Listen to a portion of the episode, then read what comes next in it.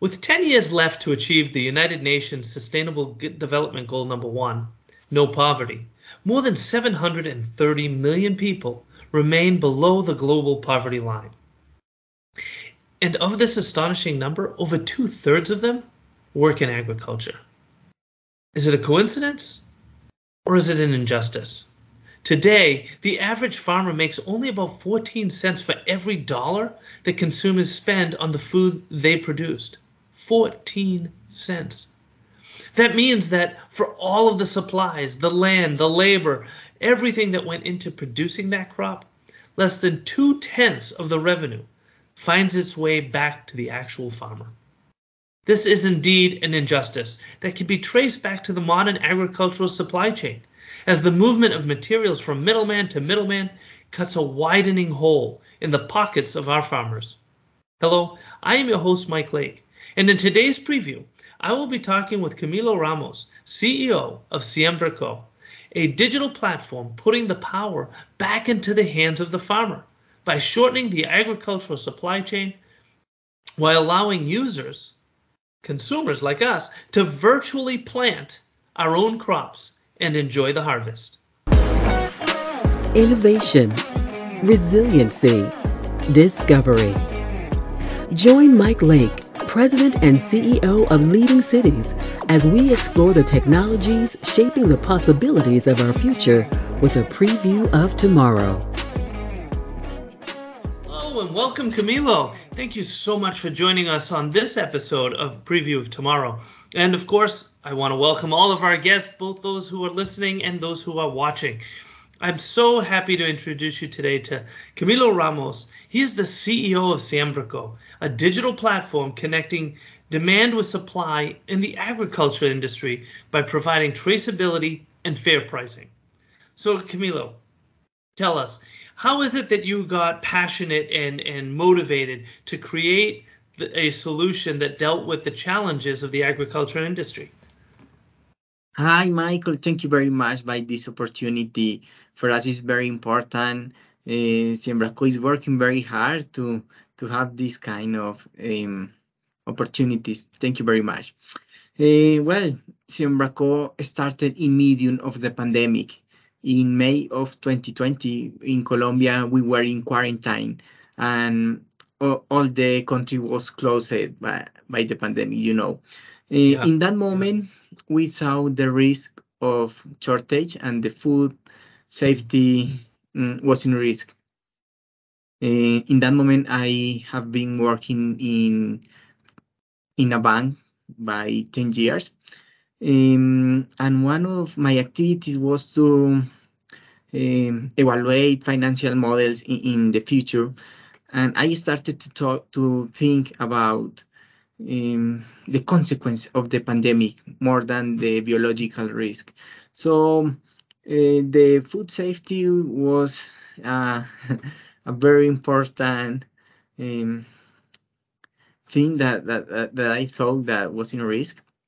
And with my wife, we started to develop a solution uh, for people who live in cities and don't have farm or knowledge about agriculture. Uh, they depend of the traditional market. And in that moment, the pandemic showed us the weakness and inefficiency of the uh, traditional distribution chain. So I, I asked to some friends if they will if they would interesting to plan virtually uh, without land, without farm. Uh, and they were interested. In that moment, we started to develop our solution um, to research about agriculture, and we found all the barriers uh, and challenge that a smallholder farmer has. Uh, one important thing is that actually 54% of the farmers in Colombia are people uh, 52 years old or older. So uh, wow. that that is that is a big problem, and also is one of the reason why I grow in the city because my father, my parents came from from the field to the series um, to find more opportunities, and also the parents of Julie, my wife. So we we grow in the city, but you know, we have family in the field and we saw all the barriers that they had. And we decided to quit our old jobs to, de uh, to develop SiembraCo. Um, and now we are here. So we are very happy by this. That That is our, our passion. Um, you know, feel that we are returning to the field uh, and uh, helping our our farmers, our especially our smallholder farmers. I was just going to say, you're doing so much more than kind of returning to the field and creating this virtual uh, planting field, but you're, you're really changing lives. Um, I mean, in most places around the world, um, the, we, we have this this uh, dichotomy between the fact that food is one of the most important things we have or that we need, and yet the very people who are producing that food are often living below the poverty line. I mean, it's a real challenge for farmers to to sustain a, a, a lifestyle and and you know to to stay above water. So you're you're um, well, give us a sense of what that challenge is like for for farmers uh, that you've worked with. Yes. Um, in Colombia, we have around 5 million smallholder farmers that live uh, with less than $2 a day. That is a big problem. And in Latam, you can see the same factors. So um, the lack of financing access, um, the lack of information, um, technify of the crops, and one important thing is that technology um, is not or haven't implemented in the in the um, field from the mm-hmm. last 50 years. So other sectors um, have a very lack, mm, very big lack compared with the agriculture. Um, in that moment, when, when we saw that, uh, that was our first our first mission. We worked to improve the productive conditions of, of smallholder farmers. Um, they don't have access to financing, and and in, in Latin, in general, in Colombia, we have around eight middlemen between farmers and consumers, and they eight. obtain aid. Yes. Wow. And so that's where all the profits are going. Everybody yes. takes a piece of the farmer's profit. Yes, because they in the distribution chain, in average, they they obtain up to 320% of what the farmer receive. So, like you say, all the earnings are in the traditional distribution chain, in the middleman. The, their value is to connect between them. But, for example, one hectare of melon produce 36 ton of melons, and the smallholder farmer receive around $10,000, while the final consumers pay around $42,000 by the same produce. produce. So uh, $32,000 stay in the distribution chain. Um, and that is a, a very big problem. Um, and also, we have volatility in the market, uncertainty. And this is a risk because uh, farmers don't have incentive to produce. Yeah. So, I mean, let, us talk a moment about the middleman because that's really what one of the main things that SiembraCo tackles is eliminating the middleman, um, or at least reducing the middleman. I'll say, you know, it's it's putting money back into the hands of farmers that have worked hard, uh, taken all the risk. Um, and it's also allowing individuals to to create their own virtual farms. So tell us how SiembraCo works. Yes, we connect. SiembraCo serves as a bridge that connects directly farmers with customers. Thus, we maximize the benefits for both parties. Do you remember the 320% that middlemen obtain? We distribute it between farmers um, customers and SiembraCo that serve as a bridge. So we we are working to improve the the production in the field because we give we eliminate the barriers to our farmers. Um, when when our customers plan virtually, they pay in advance. So with this money, we give the financing to our cost to our farmers at zero percent, and also it represents um, um, a stable income for for to them because they they sell to plant with our model. Right. Uh, and this represents stability, development economic, uh, technification of the crops. We implement good agricultural practice. Um,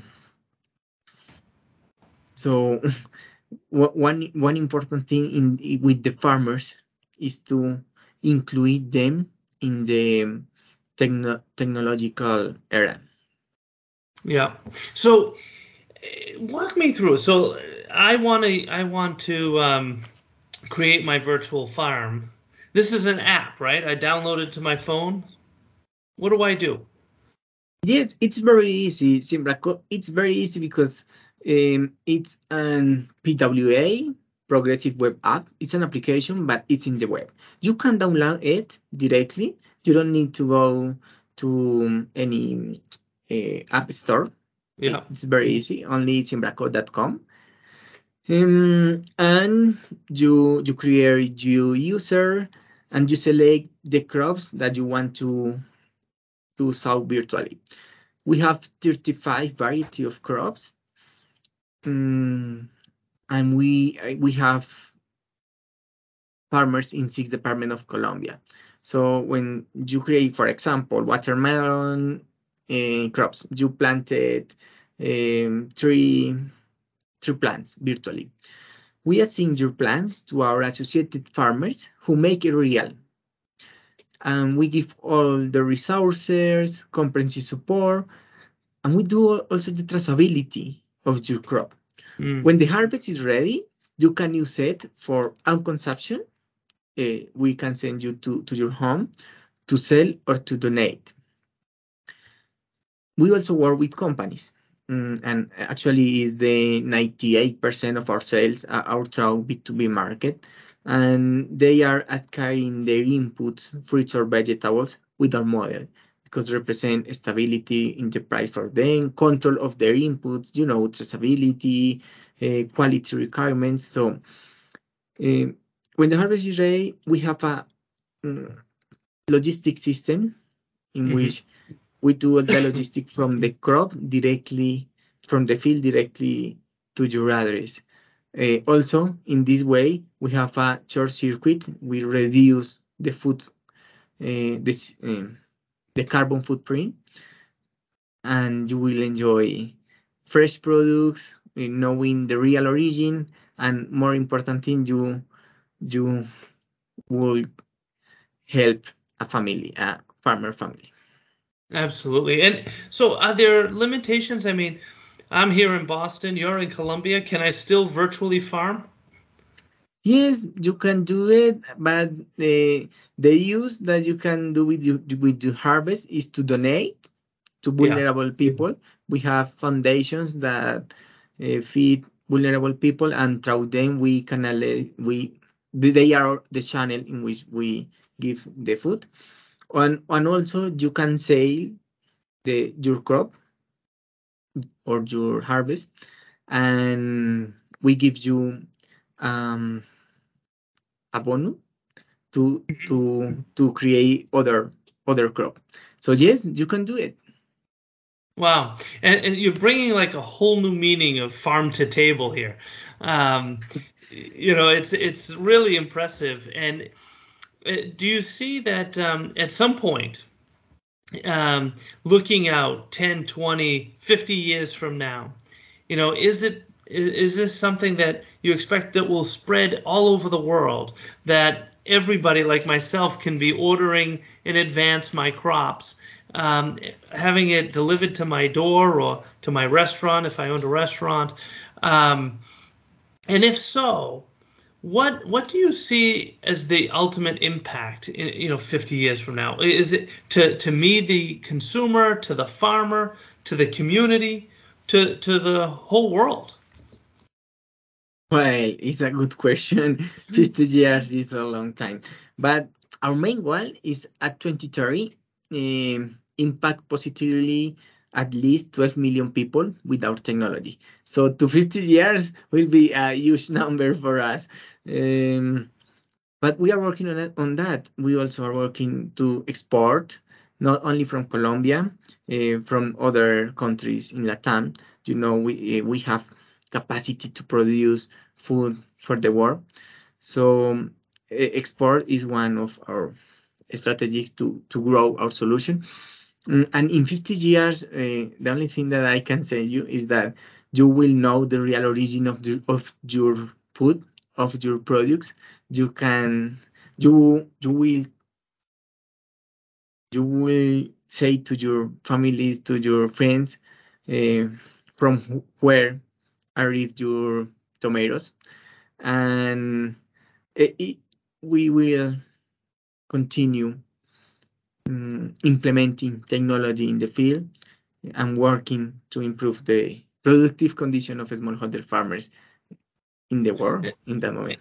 and, and, for the farmers, I mean, that's a real game changer, right? I mean, this is an opportunity to to to build wealth, um, to pass it on from one generation to another, to to basically change whole family dynamics around the ability to move above the poverty line. Yes. It, it really is incredible. But I, I, I, there's also another piece we haven't talked about. I'll mention it real quick. It seems to me that by localizing things this way, we're also reducing the carbon impacts of agriculture. Um, with, you know, if it's more localized, it's it's um, it's fewer carbon emissions, for instance. Is am I understanding that correctly? Yes, yes, there is because you know when the middlemen do the logistic, the products mm, travel a lot and are mm. manipulated without control. So with SiembraCo, we go directly from the field until the final destination. So we cut the carbon footprint. Uh, also, we are looking for short circuit. And that is one of the reasons why we, we want to continue working with Leading Cities because our, our solution will improve the distribution chain. I, I think that our solution radically streamline the food distribution chain compared with the traditional channel. Absolutely. Well, listen, our time went by way too fast here. I would really love to dive into some of these other impacts because you are creating a game changing solution here. And um, there's just not enough time to cover it all.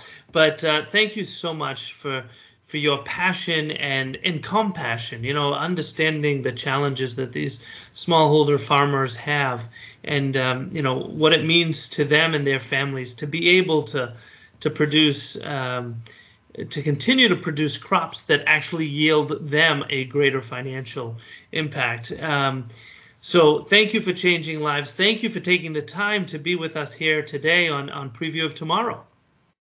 Thank you very much by this opportunity. And we hope that you will be a virtual farmer. Thank you. And thank you for tuning in to this episode of Preview of Tomorrow. Listeners like you are essential to advancing our efforts to drive resiliency and sustainability for all.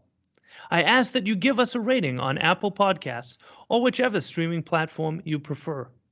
Your feedback helps us to grow and share these brief previews of what life in the future can be. In addition to thanking our guest today, I want to thank Peter Roy and Demetria Bridges for making this podcast possible. If you enjoyed this episode, please subscribe and encourage others to also join us each week in previewing the possibilities of tomorrow. Preview of Tomorrow is brought to you by Leading Cities, a global nonprofit driving resilience and sustainability for all by unleashing the potential of the world's cities. Join them at leadingcities.org.